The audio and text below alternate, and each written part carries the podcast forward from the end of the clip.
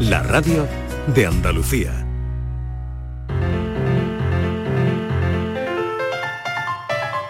La paranoia de la tarde. Muy de lunes, estamos hoy para paranoia, pero no importa, lo vamos a intentar como siempre. Francis Gómez, bienvenido, Hola, ¿qué tal?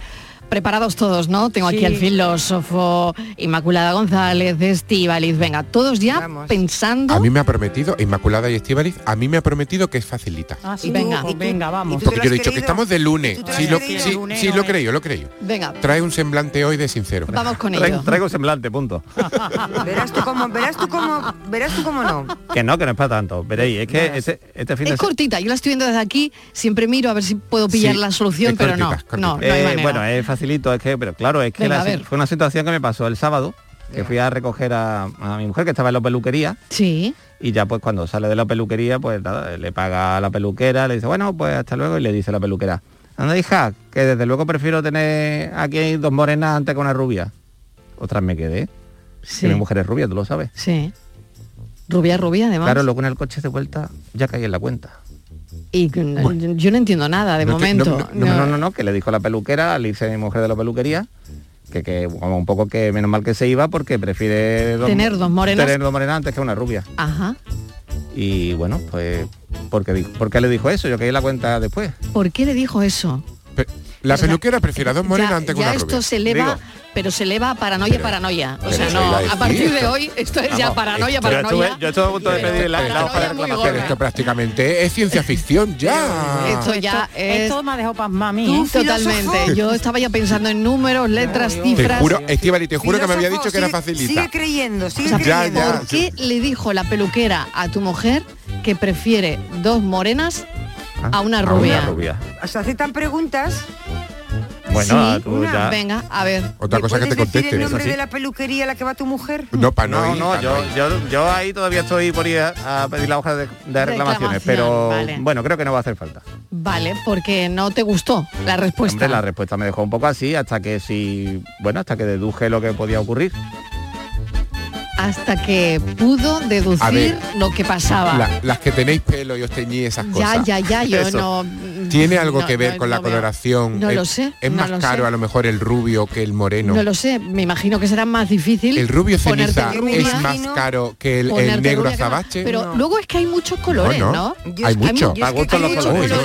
¿Qué Yo es rubio ceniza? ¿Qué es rubio ceniza? Eso digo yo. Yo Si la ceniza no es rubia. yo Yo- yo ceniza- ¿Qué es, qué es no. atardecer en Maracaibo? Que yo he visto un tinte atardecer en Maracaibo. ¿Eso qué es? Maracaibo, ¿qué es Maracaibo? ¿no? Eh, sí, es que tiene unos nombres muy... Un nombre muy... Una, ¿No? pa- una paleta de Un colores. ¿no? violín. Como- ¿Tú te crees que tú te puedes poner un violín? Sí. ¿En la cabeza? ¿Qué eres? ¿Stradivario ahora? Es es que... Es que Color violín. Es que es muy Color violín, color sí, violín. sí, sí, sí, sí, sí.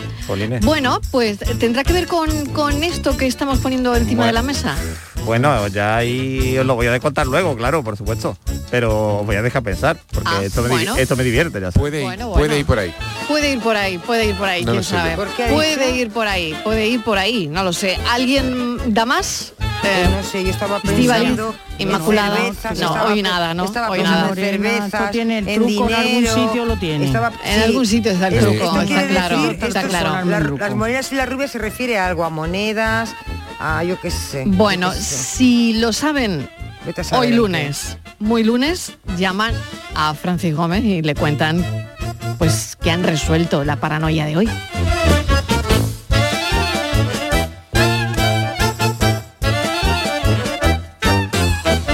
La paranoia de la tarde. Canal Sur Radio, Sevilla.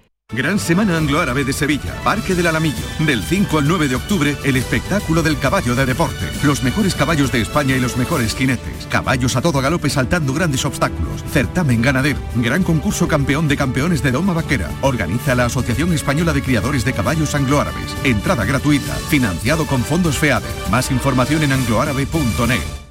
Rafael vuelve a Sevilla con su gira triunfal. 24, 25, 26 y 27 de noviembre en Fibes. Compra tus entradas en rafaelnet.com y fibestickets.es. Rafael en concierto. ¿Quieres un scooter de gran cilindrada pero no tienes el carnet de moto grande? Pues estás de suerte. En Automoto Navarro Hermanos podrás encontrar el nuevo Peugeot Metropolis 400 con un diseño deportivo y conducción homologada con el carnet de coche. Ven e infórmate de nuestras condiciones de financiación.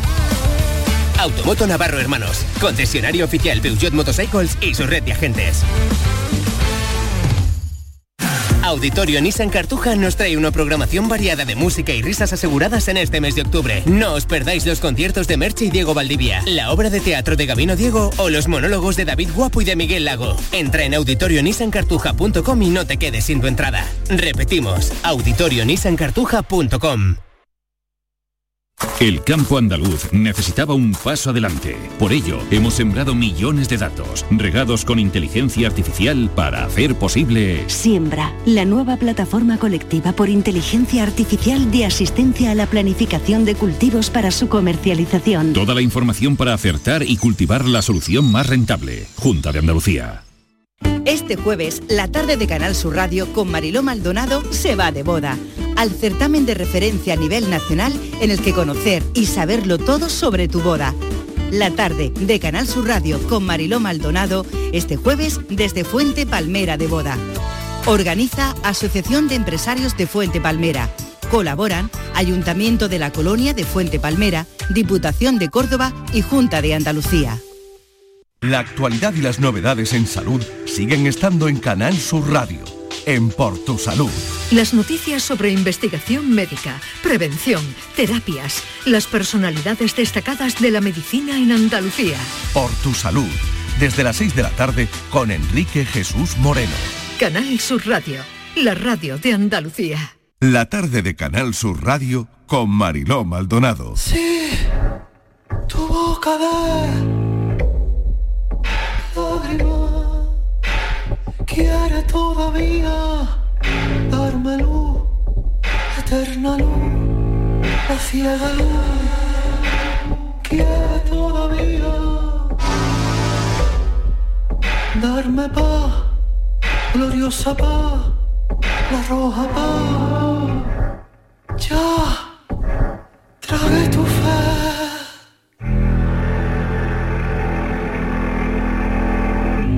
Las 5 y 12 de la tarde hay composiciones que a una le llaman especialmente la atención, como esto que están escuchando.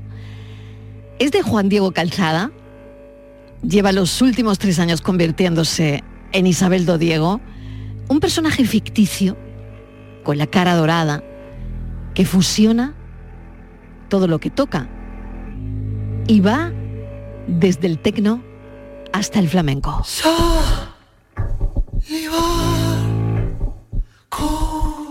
La mutación.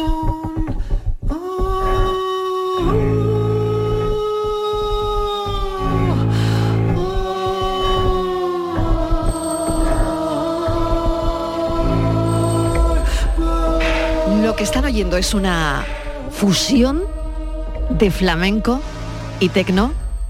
Isabel Do Diego está con nosotros. Bienvenido, gracias por acompañarnos. Hola Marielo. Bueno, cuéntanos primero eh, de dónde viene el nombre, el nombre artístico. Pues el nombre de Isabel Do Diego viene de mis abuelos maternos, de Isabel Serrano y Diego González, que, que bueno, que de alguna manera a ellos les debo, entre comillas y sin las comillas, el, el dedicarme a, al arte. ¿A qué se dedicaban ellos? Ellos eran trabajadores del campo, pero tenían una sensibilidad y una mm, artesanía que no había que estudiar para estudiar de manera oficial o por academia para poder mm, mostrar y transmitir también todo, todo ello. Y de Isabel y de Diego, eh, tú has sacado todo esto, todo esto que, que estamos escuchando, ¿no? Bueno, digamos que, que yo he tenido una infancia bastante feliz en ese sentido y bastante libre. Entonces yo tengo, desde que tengo uso de razón, mi abuelo Diego no me llamaba por mi nombre, me llamaba artista, me decía, ¿qué pasa artista? ¿Qué tal? Ahí tiene, bueno, iba a su casa o, al- o a su campo y, y me daban diferentes materiales, diferentes cosas con las que poder eh, trabajar y crear. Entonces en ese sentido no he tenido atadura. Y luego también de ellos, eh, bueno, he recibido mucho el folclore de, de Andalucía, pero visto desde un lugar, digamos, más ligado al campo, no tanto a la ciudad, y ligado a un lugar desde mi punto de vista más atávico o más ancestral, por así decirlo. Qué interesante. Oye, y lo de la cara dorada, no te muestras, ¿no? Eh, vas con la, con- en el espectáculo con la cara dorada.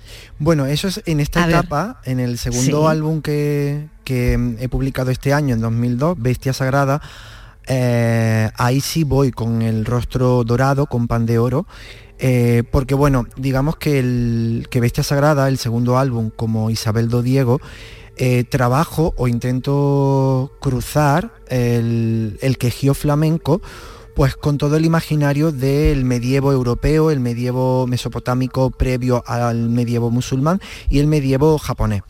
Entonces, en, esos tres diferentes lugares, los colores más comunes en el medievo eran el rojo y el azul. Y esos colores me acompañan en escena, siempre junto con el blanco, el negro y el gris, que son colores como base siempre. Pero el dorado, sobre todo en el medievo europeo, en el medievo cristiano, se usaba no, no como color, sino como un punto de luz, como un punto que, que iluminara las, catedra- las catedrales, las iglesias, con la luz natural. Entonces yo decidí usar y decido usar ese oro como punto de luz, como un punto de luz en, en mi personaje como Isabel Do Diego y en, y en escena. Y, y bueno, y genera, y genera y continúa ese misterio que yo quiero seguir trabajando con Isabel Do Diego. Mm, He leído eh, esta mañana preparando esta entrevista que para ti lo importante no es gustar y que no y que no valga la redundancia no te mola mucho el, el verbo gustar. No me gusta, no, o sea, no me gusta no el me gusta verbo gustar, Sí, o no- no, no pero me- sí te gusta gustar. A ver, es A que ver. lo que no me gusta es todo lo que implica el verbo gustar. ¿Qué implica? ¿Qué implicaciones tiene ese verbo? Pues implica que parece que hay una sola o única forma de gustar. Eh, Implica que hay algo que gusta y no gusta. Entonces ya es- está creando un binomio o algo contradictorio. Y no me gusta estar en, en binomio, me gusta más eh, estar en lugares terciarios o, o en lugares que, no, que no sean de blanco o negro, sino que haya otros matices de, de colores. Y entonces cuando digo que no me gusta, que no pretendo o no me importa eh, gustar, es porque yo prefiero atravesar, me gusta más usar ese verbo, atravesar, desplegar eh, con mi trabajo y también en la vida, pero con mi trabajo artístico me gusta eh, atravesar y desplegar. Y em, que cada persona, cada oyente, cada espectador o espectadora que, que asista a mi trabajo, desde su vivencia recoja lo que yo le muestro y luego lo termine de completar, ¿no? Porque creo que, que eso es lo que, lo que para mí tiene sentido a nivel de comunicar eh, y transmitir mi trabajo musical en este caso.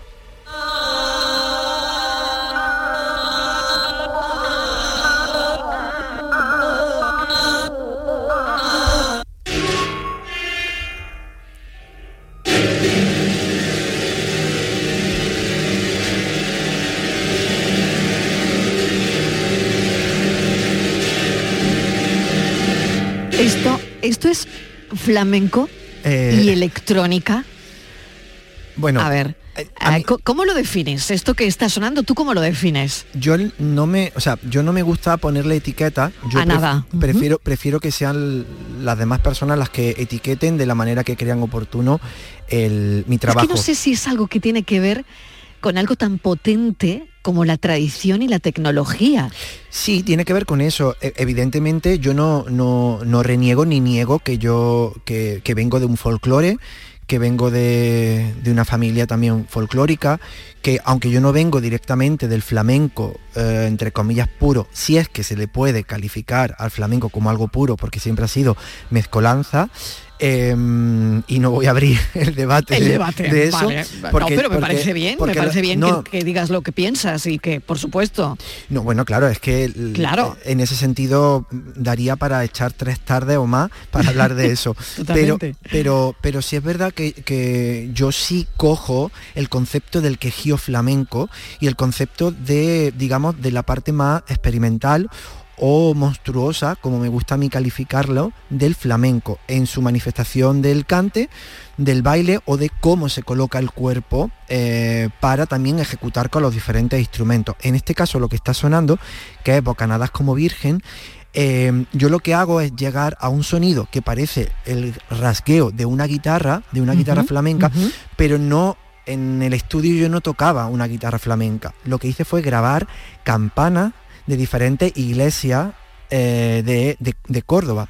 Y luego eso, transformarlo a través de, de la tecnología y del, or- del ordenador y de diferentes software.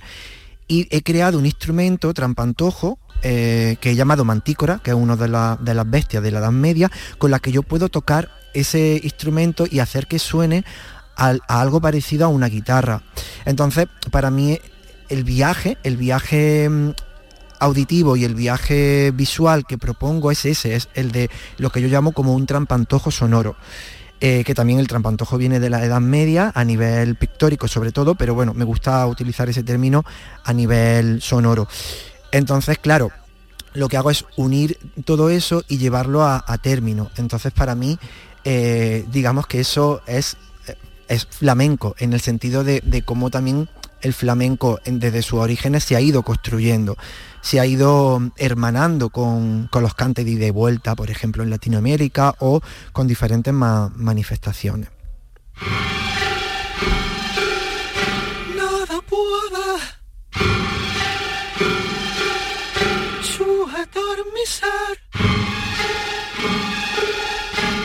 Es la vida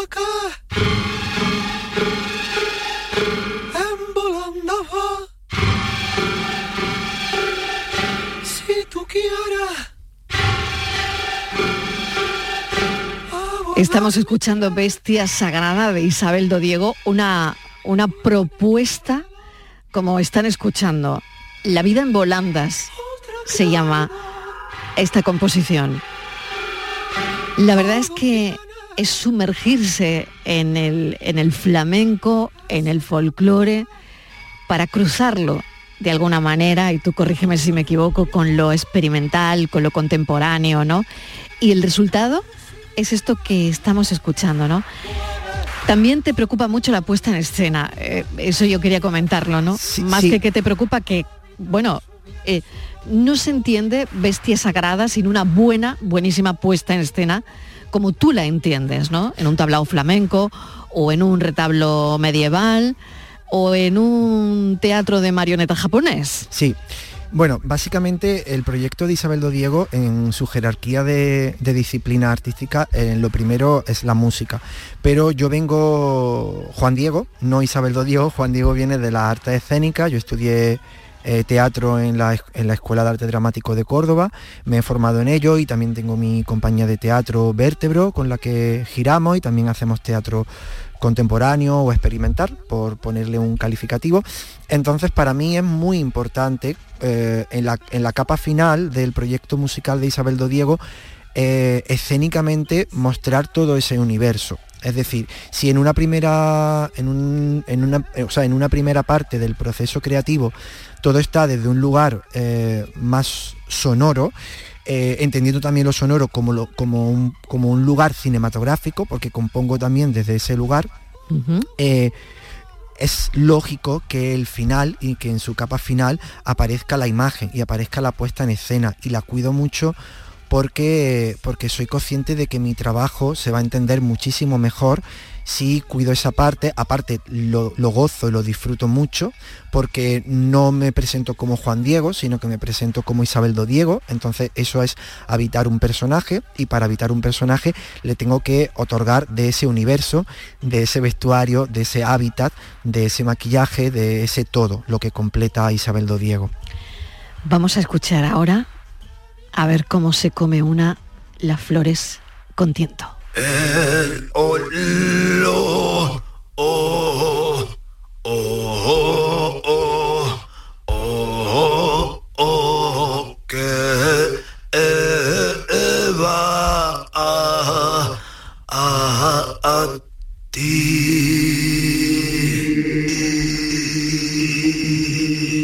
Esto no deja indiferente a nadie.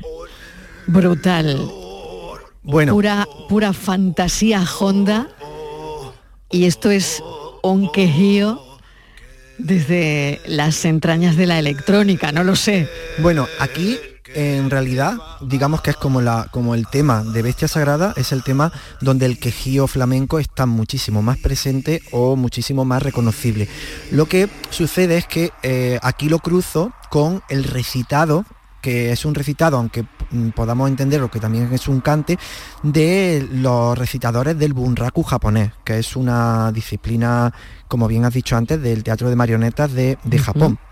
Entonces, a mí me apasiona, me apasiona mucho el, el tema vocal y las diferentes manifestaciones vocales.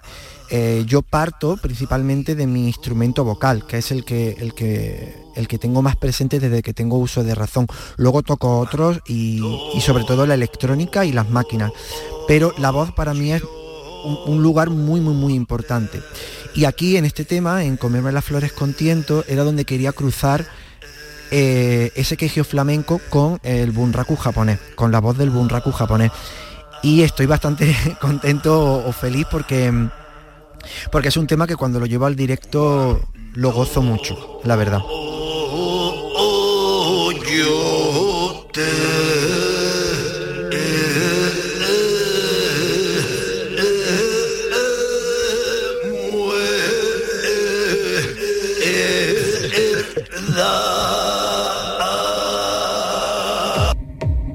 Si querían saber cómo suena un quejío electrónico, si querían conocer la propuesta sonora de Isabel Dodiego, pues ya lo han hecho. Aquí estamos deseando conocerlo y, y deseando escuchar reacciones, la verdad, porque ¿qué reacciones oyes de, em, de lo que la gente, bueno, va diciendo de, de- tus trabajos? A ver.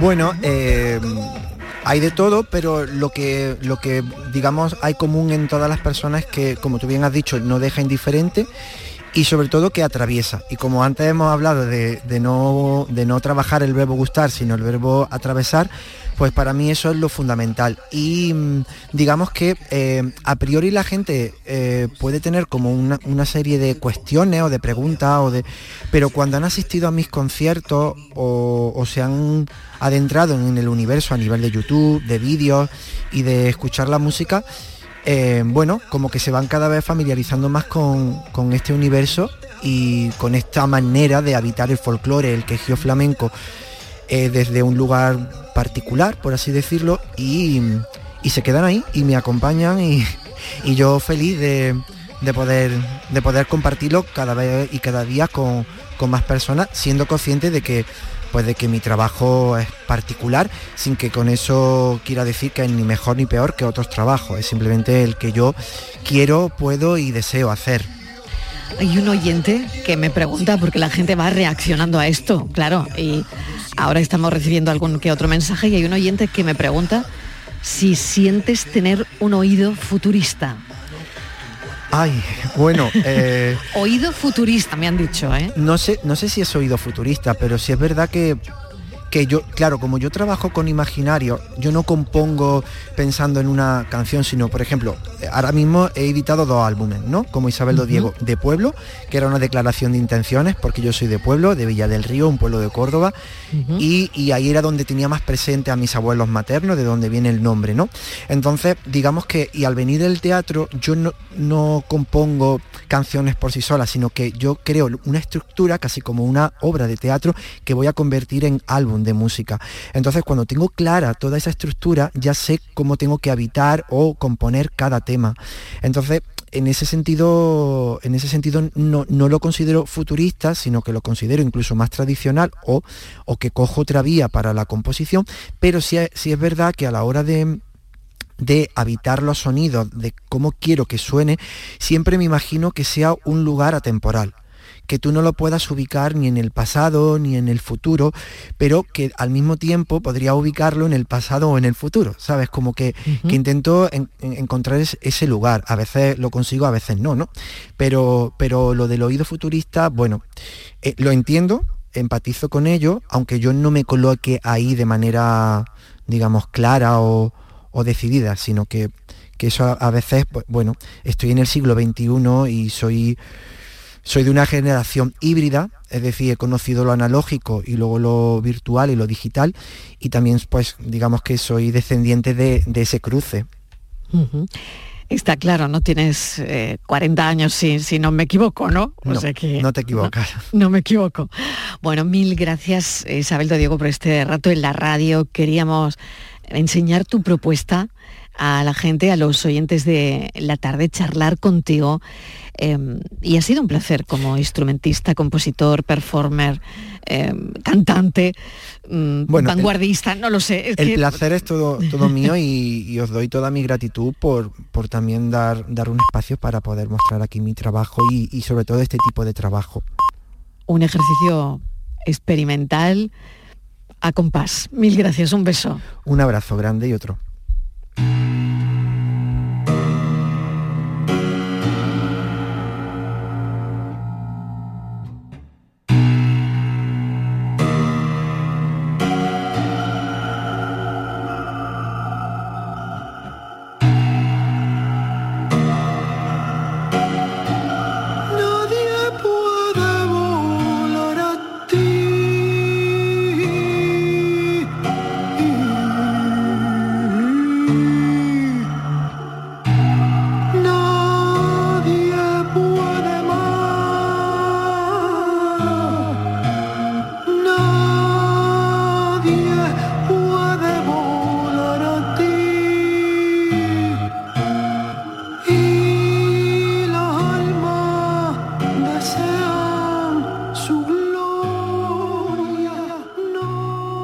tarde de Canal Sur Radio Con Mariló Maldonado. También en nuestra app y en canalsur.es.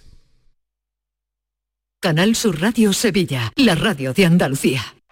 Suso se la pasa a Joao, Joao se queda solo, va a marcar, no hay nadie, tira ahí, ¡no! ¡Ha fallado! ¡Qué ocasión más clara, qué ocasión!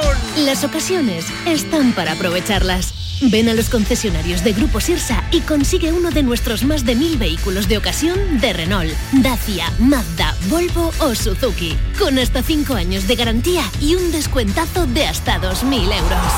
Esto sí que es una ocasión, menudo gol de Grupo Sirsa.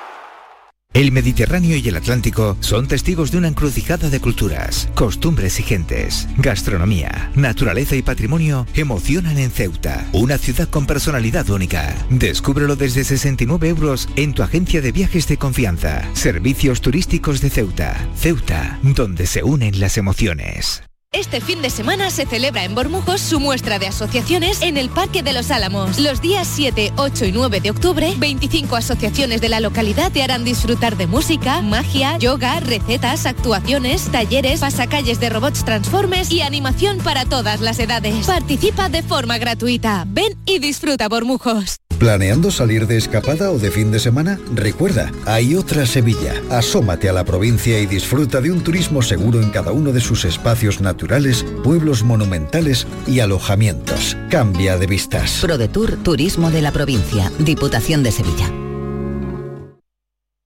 Hola, soy Salvador Dalí. Y si además de avanzar en inteligencia artificial, investigamos más nuestra inteligencia natural, quizás así podamos vencer enfermedades como la que yo sufrí, el Parkinson. Apoyemos la investigación en enfermedades neurodegenerativas. Entra en fundacionreinasofía.es. El campo andaluz necesitaba un paso adelante. Por ello, hemos sembrado millones de datos, regados con inteligencia artificial para hacer posible... Siembra, la nueva plataforma colectiva por inteligencia artificial de asistencia a la planificación de cultivos para su comercialización. Toda la información para acertar y cultivar la solución más rentable. Junta de Andalucía. Este jueves, la tarde de Canal Sur Radio con Mariló Maldonado se va de boda al certamen de referencia a nivel nacional en el que conocer y saberlo todo sobre tu boda. La tarde de Canal Sur Radio con Mariló Maldonado este jueves desde Fuente Palmera de Boda. Organiza Asociación de Empresarios de Fuente Palmera. Colaboran Ayuntamiento de la Colonia de Fuente Palmera, Diputación de Córdoba y Junta de Andalucía.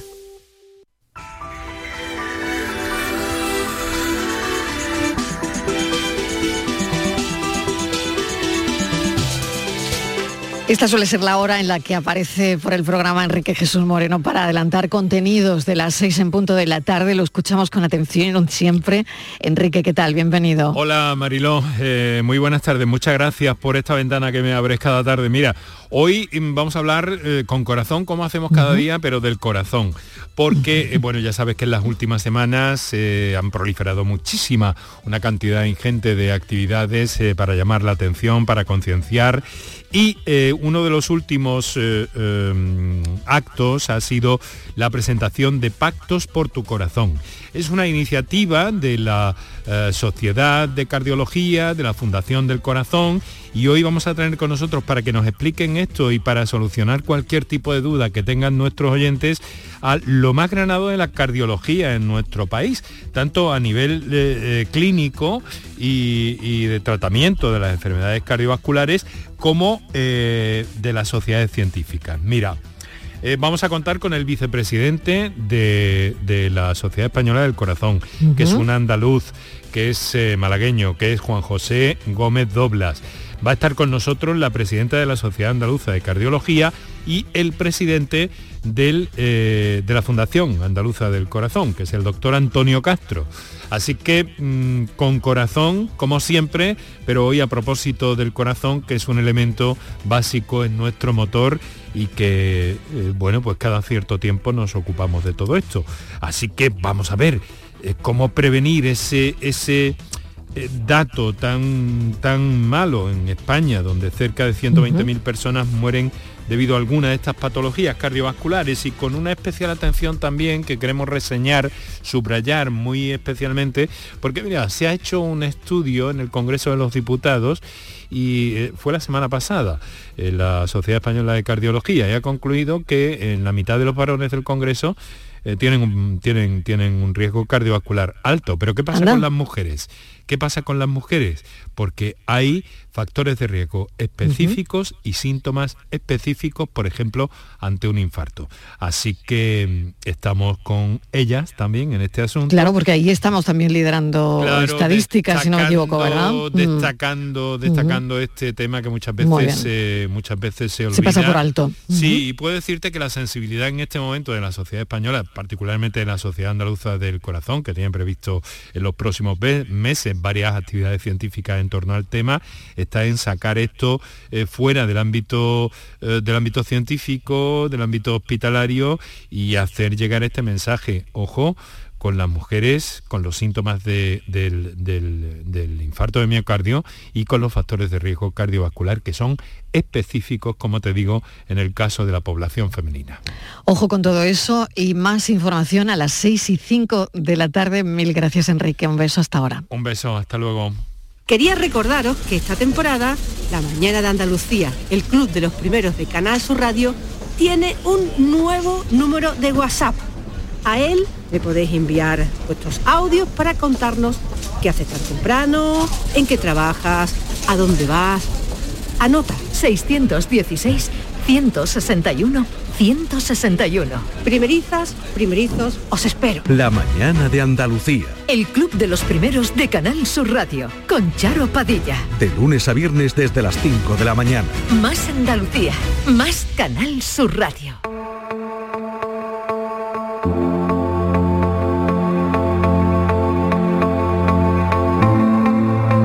La tarde de Canal Sur Radio con Mariló Maldonado.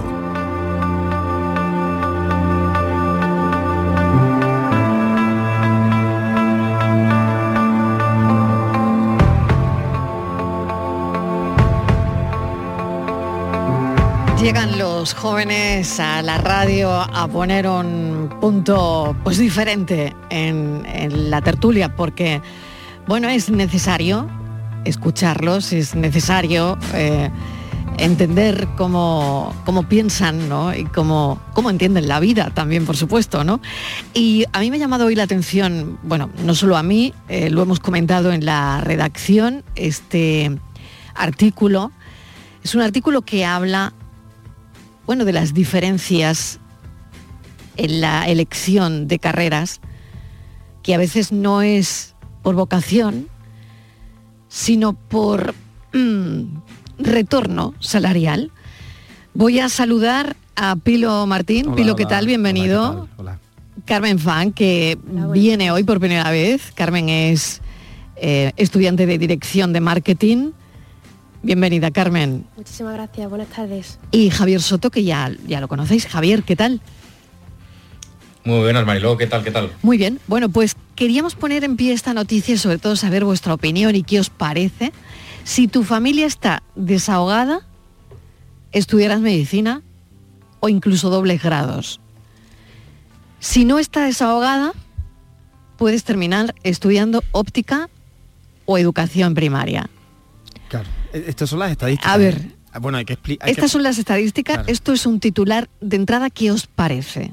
Yo creo que refleja la realidad, o sea, al final, pero esto lo digo porque habrá mucha gente que nos escuche que diga, ah, pero yo, mi hijo va a ir a esta, o mi hija va a tal sitio, ¿no? Son estadísticas al final que, que reflejan una realidad. Esto hay una estadística muy bonita que también hay que, le digo que, vamos, a quien nos oiga, que le eche un ojo que dice que si tú, que si tú has nacido en enero o en febrero, te va a ir mejor que si naces en noviembre o en diciembre, por aquello de que en enero eres el mayor de la clase y tienes más confianza. Y yo creo que esto tiene mucho que ver también con las carreras de ciencia y de y las carreras largas, ¿no? Con lo, lo, lo- lo que lo que suele pasar o lo que normalmente vemos, yo ya he terminado la carrera, vamos, o sea, me refiero, terminé mis estudios, y, y lo que solíamos, o lo que, y lo que yo suelo decir a la gente mucho más joven, ¿no? Como Carmen, ¿no? Es que la ventaja está en ser capaz de posponer tus ingresos. Eso es una de las cosas que, entendí en la carrera y que le agradezco infinito a mi padre y a mi madre porque me lo permitieron hacer mucho, mucho más de lo que normalmente uno pospone sus ingresos, depende de si eres buen estudiante o eres mal estudiante. Si eres buen estudiante los pospones hasta que ya no puedes más. Y esto era lo que me pasó a mí, ¿no?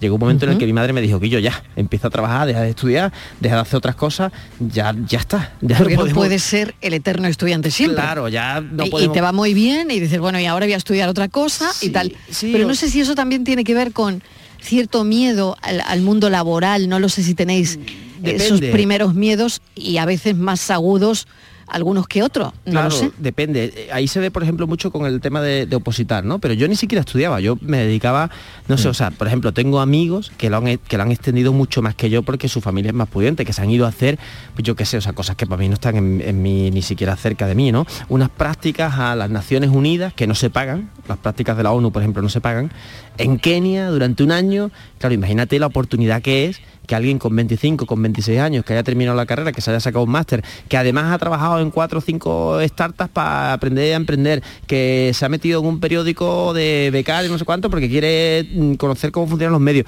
que ahora se va un año sin, sin cobrar a la oficina de las Naciones Unidas en Kenia, por ejemplo, ¿no? En Nueva York, ¿no? Que hay oportunidades abiertas. Claro, esto, para esto hace falta dinero. Hay gente que directamente se quita porque dice, no, no, yo no quiero estudiar más porque quiero trabajar ya y tendría la oportunidad de seguir estudiando o de seguir haciendo cosas y, y no tener esa necesidad de los ingresos. Y hay gente que no se lo puede permitir, que, que es lo más triste, ¿no? Que es lo de esta la desigualdad, porque claro, si tú te quitas y dices, oye, mira, yo hago un ciclo porque en verdad lo mío no es estudiar, voy a ganar dinero pronto. Está perfecto, un- es una salida como cualquier otra, ¿no? Pero claro, si tú te gustaría, por ejemplo, estudiar una medicina y te da miedo, no tienes la confianza suficiente, o en tu casa te dicen, no, medicina son 7, 8 años hasta que empieces a cobrar. Mm, No, no nos lo podemos permitir, ¿no? Estudiate, no sé, pues lo que pone en el artículo, ¿no? Estudia educación, te sacas una posición pronto y te asegura, e- ese miedo también a, a asegurarse el futuro es algo que es que, que, que Que se te ve- hace no, no mirar hacia adelante, ¿no? Claro, y no arriesgar más tiempo, ¿no? Y yo creo que también el hecho A de, por ver, ejemplo, estoy Carmen. hablando con algunos alumnos de primer bachillerato la semana pasada y muchos decían, Sí. pues no sé qué quiero estudiar, pero lo que más me preocupa ahora mismo es qué salidas tenga. Y estuve yo hablando y dije, bueno, yo entré en bachillerato y realmente no sabía qué quería estudiar. Pero sí que es verdad que tenía muy claro que gracias desde mi familia, desde muy pequeña, siempre me habían inculcado que tenía que estudiar algo que me gustase. Y eso yo creo que ahora mismo es lo que falta un poco en algunos núcleos familiares, que se busca mucho lo que hemos dicho antes, de carreras con menos riesgo, que impliquen Sí, menos tiempo sí. para conseguir más salida. Y se olvida un poco también el hecho de decir, oye, que tienes que estudiar algo que te llene en un futuro, que te Y, guste. y- y después hay excepciones a lo que estamos diciendo, porque por ejemplo Carmen es una curranta, que yo os lo cuento aquí para que la audiencia lo sepa, porque Carmen se sacó su bachillerato trabajando, está en la carrera trabajando y no para de trabajar. Yo trabajaba para poderme pagar mis gastos y tal, pero sin mi padre y mi madre hubiese sido imposible. Pero es que Carmen es una... Esto es raro, ¿eh? esto pedirle estos esfuerzos no, no es justo. O sea, no es justo pedirle los esfuerzos a quien no puede porque entonces está en desventaja. Esto también hay que entenderlo. O sea, si tú tienes muchos recursos, pues lógicamente te va a ir mejor porque no tienes que hacer los esfuerzos que Carmen está haciendo no para, para estudiar, ¿no? Pero yo creo bueno, que... aquí ha salido la nota también, disculpadme porque Sí. me acaban de poner un mensaje en redes sociales, un oyente lo lo dice. Ni por vocación ni por salida laboral es lo que de la nota. Ah, bueno, claro, sí. Eso por otro lado. Pero claro, lo que da, la- lo que da la nota está dentro de todo esto, eh, porque en el artículo también se habla de eso que puntualiza el oyente ahora mismo. También lo que da la nota tiene que ver a veces con, con todo eso que hablamos, ¿no? Completamente. O sea, completamente. Eh, yo Claro no sé, sí. Javier, tú sacaste Y- buena nota, ¿no? A ver, Javier. Sí, yo vamos, creo, fue el primer año que se incorporó lo del 14. Ah, el- ¿Te acuerdas que antes era de Sí, 0 a 10 y fue el primer año? exactamente. Y yo creo que me quedé en 11-7 por ahí, no, Que- no que sé no exactamente, pero para nada nota En aquel tiempo era buena, pero ahora no. para ahora nada. Ahora no te serviría, Claro, va- en, en mi año. Claro, te serviría para, claro, para Claro. carreras que probablemente no son, no son las que tú quieres, ¿no? Sí, a ver, para nada me refiero. Ahora no, para nada, no. de- Claro, sirve para carreras, claro. pero, pero probablemente no para lo que quieres elegir, Claro. ¿no? Ha habido inflación de nota, como en la economía de Mariló, pues totalmente, Javier, totalmente. Sí. Pero bueno, lo que querías y decir. relacionado con lo que decía eso Pilo, es. sí, con lo que decía Pilo, yo pensaba en, en mi caso, evidentemente, y yo, por ejemplo, si mi familia hubiera estado más ahogada económicamente, no hubiera tenido la opción, por ejemplo, de irme de Erasmus, que es un, un factor muy determinante en, en la vivencia universitaria, vivencia profesional y en el crecimiento personal de, de un alumno también. Eh, porque yo no conozco a nadie que con la beca ínfima que dan de Erasmus, de ninguna comunidad autónoma además, porque va en función de la comunidad autónoma, haya podido costearse el año entero fuera en el extranjero. Y, y hilándolo con la salida laboral, en un mercado laboral que yo creo que cada vez valora más las que llaman soft skills en inglés, esto que es como todo lo que aprendes o todo tu bagaje, más allá de la carrera que hayas estudiado, para todo ese bagaje necesitas eh, tiempo y una familia que te apoye económicamente y con tiempo. Y mm, puedes sacarlo adelante, como bien decía Carmen, que es un ejemplo tremendo para, para todos los que no lo hemos hecho así, eh, pero es mucho más complicado y tienes muchas más trabas y mucho más esfuerzo que una familia pues que no, no tengas esa situación.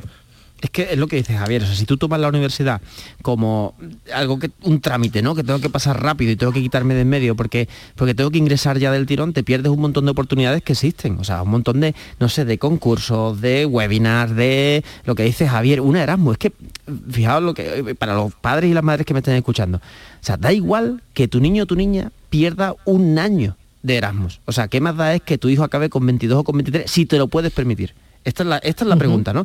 Porque lo que va a aprender, o sea, la cultura que va a adquirir, la, la- la apertura de mira, la capacidad empática, el pensamiento crítico, la capacidad de desenvolverse, esos son habilidades que se ganan teniendo tiempo libre. O sea, la universidad es magnífica porque te permite dedicarte, que, que- que, bueno, que después habría que hablar de esta universidad que han convertido en un colegio, ¿eh? en una guardería, porque esto de, de tener un webinar cada minuto, ¿no? O sea, seminarios cada minuto con tareita puesta y que no puedas decidir tú a qué clase ir o a qué no clase. O esto de que tú en un examen sepas lo mismo que un compañero tuyo, sepas exactamente lo mismo que un compañero tuyo, pero no puedas aprobar porque no hayas ido a siete clases que, que a, ti no te servían porque ya las sabías, ¿no? Imagínate, ¿no? Esto, esto se está convirtiendo en la universidad, pero es otro tema.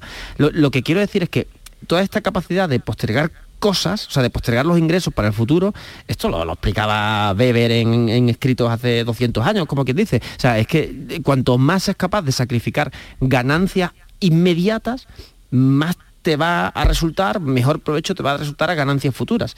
Y, y esto es, eh, hay gente que se lo puede permitir, hay gente que no lo quiere, que no pasa nada. O sea, tú dices, oye, yo tengo otras ambiciones, no, no es esta. y, y lo triste es que haya gente que quiera y que, y que no pueda. Pero sobre todo, lo, lo más duro de todo es que ni- mucha gente ni siquiera es consciente de que lo querría. Nosotros, tú sabes, Marilo, que trabajamos mucho con, con adolescentes, ¿no? Y despertamos liderazgo de adolescentes. Hacemos programas con gente, no sé, o sea, con, con- con instituciones de élite, con, con rentas que yo jamás voy a aspirar a tener, o sea, con, con- con locuras, y hacemos cosas con, con barrios que, que tienen rentas bajísimas, o sea, bar- barrios en, en peligro de exclusión, claramente, ¿no? La diferencia más clara, o sea, si tú me preguntas, oye, cuando tú ves un grupo de alumnos de, no, no, voy a decir barrio por no estigmatizar, ¿no? De, un barrio tal y ves grupos de alumnos de un colegio tal, ¿cuál es la diferencia? Es la confianza en sí mismo. O sea, yo creo que esto es lo más diferente. O sea, el, alumno de, con rentas altas y la alumna con rentas altas va con una confianza de decir, oye, yo voy a sacar un 13 y medio en selectividad, yo, voy a, hacer, yo, la, la vida es para mí y el, alumno o la alumna de un centro que tiene dificultades, ¿no? El entorno, que el barrio es mm, con rentas muy humildes, mm, va con la cabeza un poco gacha. Hablo siempre generalizando, ¿no? Que hay veces que te sorprende que dices, ostras, este chico, esta chica, qué, qué, alegría, ¿no? Pero es la falta de confianza muchas veces en decir, es que esto no es para mí. Y te da un coraje porque te dices, ¿y esto por qué no va a ser esto para ti? Bueno, cuando existían carreras cortas y largas, y eso está en el, en el estudio, ¿no? Eh, antes del plan Bolonia, eh, el alumnado menos favorecido tendía a coger o elegir las carreras más cortas, porque te ibas antes a trabajar, ¿no? Diplomaturas, eh, claro, mm, no, no, te podían pagar más tiempo de, estancia, sino, por supuesto, tenía que ser en tu ciudad, ¿no? No sé cómo lo veis, Javier. Sí, yo estaba pensando también, hilado, esto con los idiomas. Eh, yo tuve la suerte, insisto, en que me, fui un par de veranos al extranjero a aprender, aprender inglés y ahí pegué un salto tremendo respecto a mis compañeros a la hora de hablar inglés, eh, que para mí era una lengua ya y tenía mucha más confianza a la, a hablarlo, a escribirlo, a escuchar. Entonces, eh, volvemos a lo mismo. Eh, si tú tienes la opción, la aprovechas o no después, pero si tú tienes la opción de, sacrificar ingresos futuros eh, por ingresos, o sea, ingresos presentes por ingresos futuros y dar esos pasos necesarios que otros compañeros por desigualdades económicas no pueden, pues en el futuro vas a estar evidentemente en una posición mejor.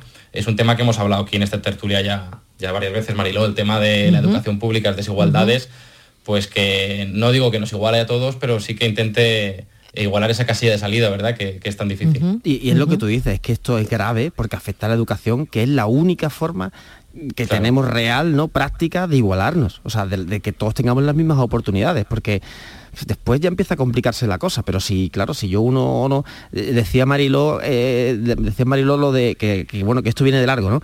¿Cuántos oyentes habrá aquí que mandaron, porque tenían buenas notas, porque tenían buenas notas, y los mandaron a una universidad laboral a aprender un oficio? En lugar de ir a un bachiller y después a una carrera. Claro, claro, claro. Y iban, iban becados, iban diciendo, ostras, que mi hijo tal, aprende a ser tornero, fresador, cuando, cuando su hijo podría haber sido cirujano, ¿no? Que, no es ni mejor uno que otro, pero que uno hubiese tenido una vida más cómoda que el otro, eso está claro, ¿no? O sea, a nivel económico, después la vida te da lo que te da, y, es tener suerte y es tener salud, ¿no? Pero es verdad que esto era como un, como estaba como institucionalizado, ¿no? Si eras pobre y tenías buenas notas, te ibas a estudiar un oficio una universidad laboral, si tenías recursos y tenías capacidades económicas, te ibas a estudiar una licenciatura, ¿no? A ver, Carmen, que te quiero oír. Pues mira, la verdad es que me gustaría hacer una puntualización con lo que habéis dicho antes. Muy bien. Sobre todo el tema de Erasmus, porque por ejemplo yo he estado trabajando, porque me, sabía que quería irme al extranjero por algún motivo y he visto que a lo mejor un programa, digamos, de eh, educación, de unos cursos o clases en el extranjero, pues evidentemente en mi familia ahora mismo se salía un poco de presupuesto. Pero bueno, yo dije, bueno, voy a buscar otra forma para, irme fuera. Y he estado de au pair en Irlanda y ahora pues digo, oye, pues ha sido una buena oportunidad para pegar ese primer salto al mundo eh, laboral, entre comillas, y, e internacionalizarme a la vez de mejorar mis idiomas. Y también por el tema del Erasmus, que por ejemplo, eh, ahora mismo yo por ejemplo busco un trabajo de mm, dar clase o por ejemplo cuidar niños, voy poco a poco ahorrando, todo con la meta de poder conseguir irme de Erasmus en cuarto, o sea, el último año de mi carrera, porque es verdad que lo que decíais antes, ahora mismo la beca que hay de Erasmus evidentemente no es capaz de de mm, hacer cargo de todos los costes que implica pues irse a vivir fuera, más la comida, más bueno, los vuelos, todo lo que implica eso. Yo, creo que Carmen es, la esperanza de este debate en realidad que estamos teniendo aquí y que, claro, y que, nos escuche, que es injusto, porque ya digo que no debería exigirse un esfuerzo extra a quien no tiene, ¿no? Pero, mm. pero aquellos que, no, que nos estén escuchando y que estén pasando, que, que intenten por todos los medios, ¿no? bueno, pues los, sueños que tengan sus hijos y sus hijas, darle confianza para que estudien, no sé, o sea, es que eh, yo tengo amigas con, con 21 años, con 22 años, que no son ingenieras, porque su padre y su madre le dijeron que ella no, no valía para ser ingeniera Y yo estoy convencido de que valía para ser ingeniera y quería ser ingeniera. Otra cosa es que no bueno, quiera. esa es otra, ¿no? Las carreras de ciencias eh, y- Claro. y, el bache que sigue habiendo, ¿no? De mujeres en, en, en carreras de ciencia. Claro, y nos tenemos que pelear porque el sistema Mm. cambie, por supuesto, pero mientras que el sistema sea el que es, pues bueno, vamos a intentar Claro. hackearlo un poco como, como Carmen, que, que no, que sin quitarle la injusticia, ¿eh? que esto no, es- no vale para darle, no sé, la vuelta y, y blanquearlo, ¿no? Y decir, oye, esto está muy bien, ¿no? La, la realidad es la que es, es la que hemos contado, la que hemos visto en el, en el estudio, que es que si tu padre y tu madre tienen dinero, si tu padre y tu madre tienen estudios universitarios, si tu madre y tu madre viven en una situación holgada, a ti te va a ir mejor en los estudios que si no mm, eh, sucede eso. Y esto es de cajón, o sea, es una cosa que, que sigue existiendo, que no debería ser de cajón. Esto es lo que, lo que habría que contar, ¿no? Bueno, tenemos paranoia. Eh, a ver, a ver, Veremos a ver, si, a ver si lo acertamos. A, ver. A ver, Pilo, que te has librado varios días, no. Venga, no- sí, sí, sí, sí. A ver. He vuelto cansado, ¿eh? O sea, Bueno, ¿Ah, bueno. sí? Venga. Bueno, bueno, bueno. Bueno, bueno, si esta, es Venga, escuchad esta- atentamente. esta- esta es facilita. Si es que ha sido una cosa que me ha pasado este fin de semana, que al eh, recoger el sábado a mi mujer de la peluquería, veo que la peluquera al despedirla le dice, bueno, pues hasta otro día, hija, que es que vaya, que prefiero tener aquí a dos morenas antes que a una rubia. Y claro, mi mujer es rubia y nos sentó un poquito regular. Pero claro, luego de vuelta a casa caímos en la cuenta de qué es lo que había pasado. A ver qué se os ocurre. ¿Qué pudo pasar? A ver, Carmen, ¿qué pudo pasar en esa paranoia de Francis de hoy? Yo no me he enterado, ¿eh? A ver, repítela, repítela, Beca. Bueno, la peluquera, al despedir a mi mujer de. Bueno, al salir ya de la peluquería, de haber estado allí todo el- toda la mañana, le dijo. Bueno, hija, nada, pues ya te vas a casa, anda, que prefiero tener a dos morenas antes que a una rubia. Y eso, mi mujer es rubia, entonces nos sentó un poquito mal y, bueno, no sé qué os parece, ¿por qué, por- Ah, qué lo pudo tengo, decir eso? Yo lo tengo, yo lo tengo. Venga, dime. Porque tu mujer se tiñó el pelo. Mm, sí, pero también se lo tiñen las morenas. Claro, pero cuando llegó tu mujer allí era morena y la peluquera era morena.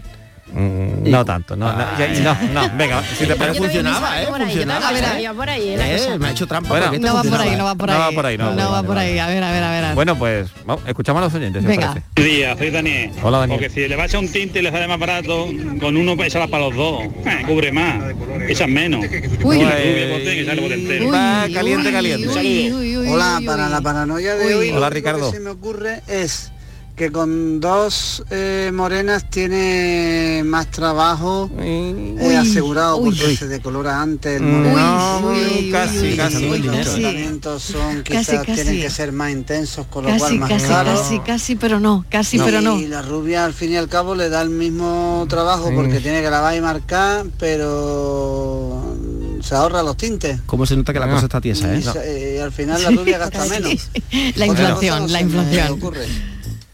Bueno, Ricardo dice al final del mensaje, probablemente me, haya- me hayas pillado hoy otra vez. Casi, Ricardo, porque dices una cosa, la rubia, la rubia le da menos trabajo. No, es que, a ver, con dos clientas, sea morena o rubia, gana más que con una. Y por Es- eso lo es, dijo. Es así de simple. Porque con dos clientas gana más. Solo tenía a mi mujer de clienta ese día. Claro, y por eso y prefería prefiere tener a dos morenas, claro, a una rubia, porque con dos clientas habría ganado más.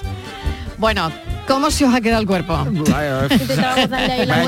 aquella trampa. manera, de aquella manera. trampa, Hombre, de eso se trata. Sí, Pilo, tenemos que hablar de la India la semana que viene, que hoy no me da que tiempo. tiene que ver con esto, porque es nueve chicos de 18 años yéndose a un viaje que les cambia la vida, que no todo el mundo se lo puede permitir y hemos Bueno. buscado la forma de que se lo permitan. Hablaremos la semana que viene, ¿de acuerdo? Venga, un abrazo. Pues. Gracias, Carmen, te espero otro día. Javier Soto, gracias. Pensamos.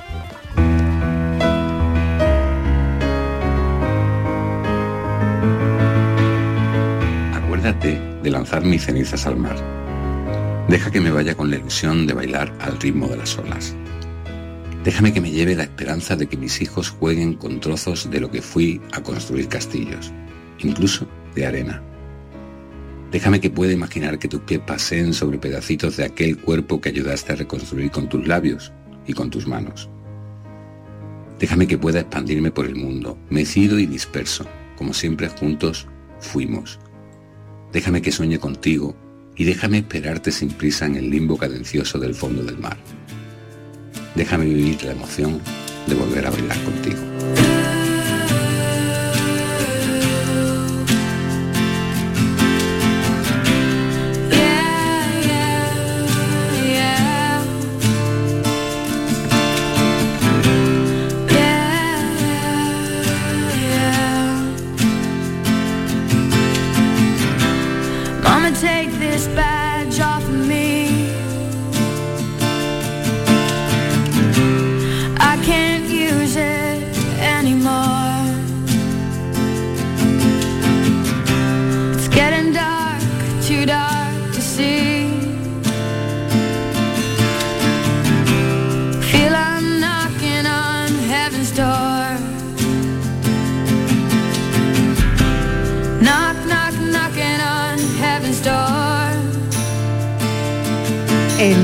Es del escritor Alberto Ratia. Pedir las peticiones, decir a una persona, a otra, lo que espera o desea que ésta dé o haga, con la intención de que realmente esa persona lo cumpla. Lo dejamos aquí, gracias por estar ahí. Mañana volvemos a las 3 en punto de la tarde a volverles a contar de nuevo la vida. Adiós. I can't shoot them anymore.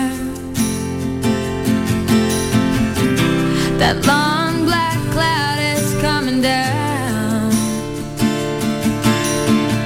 I feel like I'm knocking on heaven's door.